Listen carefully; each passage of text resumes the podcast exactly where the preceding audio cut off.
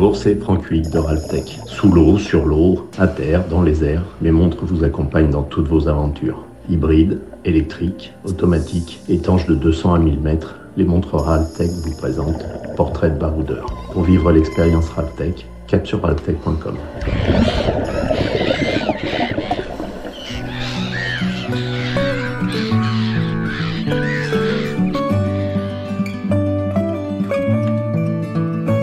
Choquer la voile, virer de bord et naviguer au près dans ce nouveau portrait de baroudeur. Nous prenons le large pour parler de souvenirs d'enfance, les souvenirs de Dimitri Pioué, qui n'a pas rêvé petit de jouer les grands explorateurs à bord d'un fameux trois-mâts. Eh bien, figurez-vous que cette vie de Jack Sparrow, en culotte courte, Dimitri l'a vécu une bonne partie de son enfance. Bonjour Dimitri. Bonjour Philippe. Alors, raconte-nous un petit peu comment, euh, bah, comment a démarré cette vie de jeune aventurier, on va dire. Alors, c'est euh, d'abord un rêve de mes parents, évidemment. Ma mère était euh, aide-soignante. Mon père avait une entreprise de décoration d'intérieur. Et, là, à l'époque, vous étiez installé où? Euh, Du côté de Perpignan. Et du coup, mon père, lui, faisait de la chasse sous-marine. Il était passionné de chasse sous-marine. Et il avait un rêve, c'était de chasser le mérou en Turquie. Ma mère, qui était moitié grecque de Turquie et moitié espagnole, elle venait de perdre sa mère et arrivait de retourner sur, la terre de, sa mère, en Grèce-Turquie. Donc tous les deux avaient ce rêve d'aller euh, vers la Grèce et la Turquie. Et euh, mon père a donc construit un voilier euh, pendant trois ans, en acier. Il a d'abord construit la maquette, il a acheté les plans, il a construit la maquette, et il a construit le voilier en acier dans le jardin de sa sœur. Alors tout le monde au début rigolait parce que on imagine bien quelqu'un qui arrive avec des planches d'acier dans un jardin en disant je vais construire un voilier, bon on n'y croit pas deux secondes. Les voisins le, prenaient pour un dingue Ah ben tout le monde, tout le monde le prenait pour un dingue en disant bon bah il s'amuse avec euh, ses planches d'acier. Et au bout d'un an, la coque était finie. Et au bout de trois ans en tout, le bateau était fini. Le voilier était fini. Euh, on a vécu dessus durant mon CP euh, donc à Port-le-Cat. Donc, mise à l'eau, c'est bien, la mise à l'eau s'est bien passée, le voilier n'a pas coulé.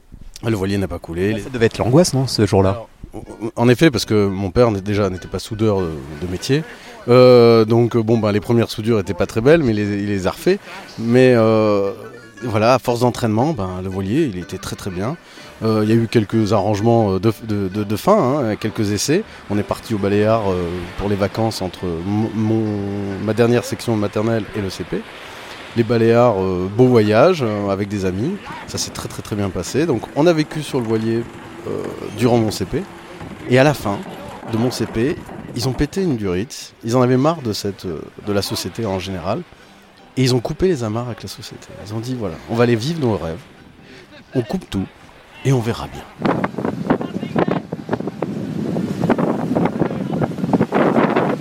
Et donc ils ont tout coupé et on est parti. On est parti en direction de la Grèce-Turquie. On a traversé la, Méditerranée, donc on a, pris notre temps hein, durant l'été. On a visité. pour, un enfant, moi j'avais 7 euh, ans, hein. Je sortais du CP, c'est extraordinaire. Parce que quand on arrive sur les, volcans euh, euh, des îles Ioniennes, euh, avec le, Stromboli qui, crache encore du feu, l'eau qui boue, enfin pour un enfant c'est vraiment merveilleux. Hein. on a fait la Sicile. Alors la Sicile, pareil, merveilleux quand on, est gamin, parce qu'il y a toute cette histoire qui est, assez présente. Et puis l'arrivée en Grèce. Alors l'arrivée en Grèce, là, c'est.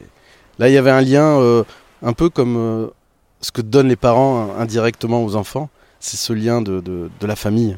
Et donc, euh, du coup, on sentait le côté très fort grec, euh, familial, de par ma mère. C'était le, retour aux sources, en fait. C'est le retour aux sources, exactement. On a traversé les îles grecques, euh, on est allé jusqu'en Turquie. Et en Turquie, donc c'est la Grèce et la Turquie de 86. C'était, il n'y a pas d'Union européenne, il n'y a pas de mondialisation. Euh, quand on arrive en Turquie, on troque le café et l'eau de Cologne euh, pour faire des cadeaux aux douanes ou aux, amis qu'on rencontre, aux gens qu'on rencontre, et c'est assez magnifique. Et donc en Turquie, on, a trouvé un endroit euh, extraordinaire, une petite crique, loin de tout, où il n'y a pas de route, pas d'eau, pas d'électricité. les gens qui habitent là, ils, font tout en transfert de barques de pêche. Et on a passé pas mal de temps dans cet endroit-là. Donc on passait beaucoup de temps en Turquie à ce moment-là, beaucoup de temps en Grèce. Ma petite sœur est née entre-temps. Euh, j'ai une petite sœur qui est née à, Rhodes. Euh, et, donc on a vécu là euh, entre la Grèce et la Turquie pendant un, bon moment. Et là, à cette époque-là, tes, parents vivaient de quoi en fait? Alors, et ils se sont improvisés artistes peintres. Alors, artiste peintre, les premières peintures, pas très belles. Hein. Alors, je crois qu'on a des amis encore qui, ont, qui, ont, récupéré des peintures, les, premières peintures, c'était pas très joli, joli. Mais du coup, mon père s'est mis à peindre, ma mère aussi un peu plus tard. Euh, mon père peignait des, paysages, des paysages grecs, qui se vendaient assez facilement, que ma mère vendait dans les restaurants le soir, avec un présentoir. Et donc elle faisait de terrasse en terrasse pour vendre des tableaux. Et puis l'hiver, comme il y a un peu moins de tourisme, mon père proposait des tableaux pour les hôtels, donc pour la décoration des, chambres. Donc il avait des commandes pour les, des, grands hôtels euh, de, l'île de Rhodes pour euh, décorer toutes les chambres. Au final, la vie de bohème, ça marchait ah complètement, ça fonctionnait.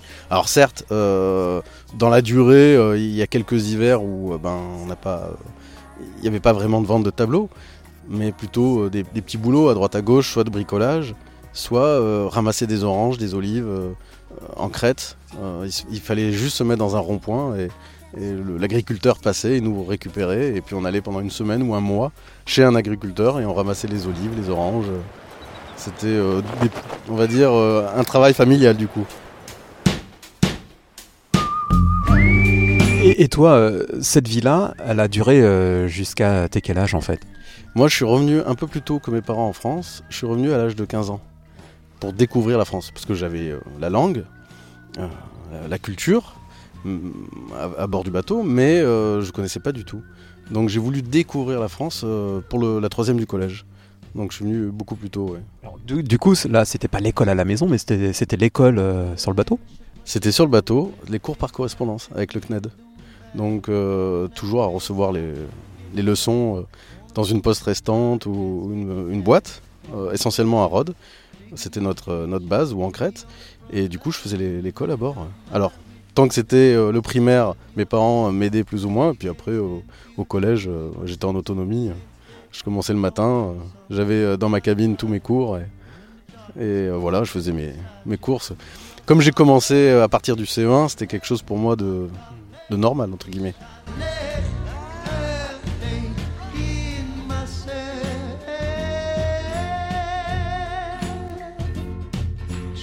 Alors aujourd'hui, hein, les années ont passé, euh, tu es devenu euh, sédentaire, la vie de bateau c'est terminé. Euh, qu'est-ce que tu as retenu en fait de ces années-là? Aujourd'hui, tu es chef d'entreprise. Ah, eh ben c'est la liberté. La liberté a un coût, certes, mais c'est la liberté. La liberté parce que j'ai vu que mes parents, ben, comme on a dit tout à l'heure, on y arrive, on y arrive largement. Alors ça n'a pas été toujours rose, évidemment. moi, à l'âge de 12 ans, je suis allé travailler, faire des polish sur un bateau pour gagner un peu d'argent, parce que à ce moment-là, mes parents, ils avaient rien. Mais dans cette aventure, mon père, il a, il a peint des, copies de grands maîtres pour un antiquaire. Il a peint les fresques d'une église, d'une église catholique. Ça faisait 5 mètres de haut sur 20 mètres de, long. Donc il y a, des, belles œuvres derrière et beaucoup de peinture, beaucoup d'aide. on y arrive toujours en fait. On y arrive toujours, on arrive toujours à, à se débrouiller. Alors il y a des hauts, des bas, mais il y a quand même cette notion de liberté et de réalisation des rêves qui est magnifique. Qu'est-ce qui a mis fin en fait à cette vie de bateau? Alors moi, bah, j'ai voulu rentrer pour découvrir euh, la France. Et du coup, mes parents, ils se sentaient un peu vieillir. Euh, la mondialisation en Grèce-Turquie fait qu'il y avait plus grande différence euh, finalement sur la fin entre la France et enfin, la vie en société qu'ils avaient quittée. Et du coup, le bateau commence à vieillir aussi. Euh, donc ils ont voulu rentrer euh, en 97. Donc je les ai aidés à rentrer. Donc 97, euh, le choc a dû être rude, non? Ah pour eux, c'était phénoménal. Bah, ils, ont, ils, avaient jamais atterri, ils n'avaient pas réussi. D'ailleurs, en partant dans les années, donc en 85-86, c'était le début des autoroutes. Quand ils sont rentrés, il y avait que des autoroutes, que aller vite. Ils ont même pris un excès de lenteur sur l'autoroute. c'était pour eux, c'était trop quoi. ils n'ont pas réussi à, à atterrir. Est-ce que toi, euh, au fond de toi, euh, l'esprit d'aventure est toujours présent et tu as envie peut-être un jour, toi aussi, de larguer les amarres? Ah complètement. Ça me fait buller.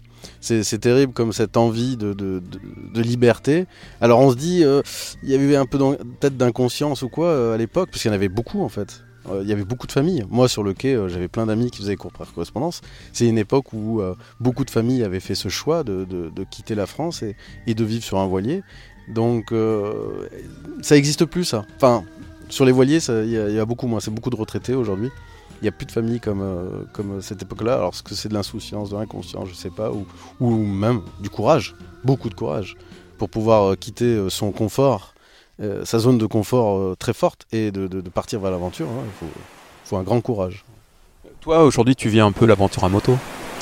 Pour l'instant, c'est à moto, tout doucement, et euh, certes, c'est le projet euh, de faire la route de la soie en moto. ouais. Ça, ça sera la grande aventure.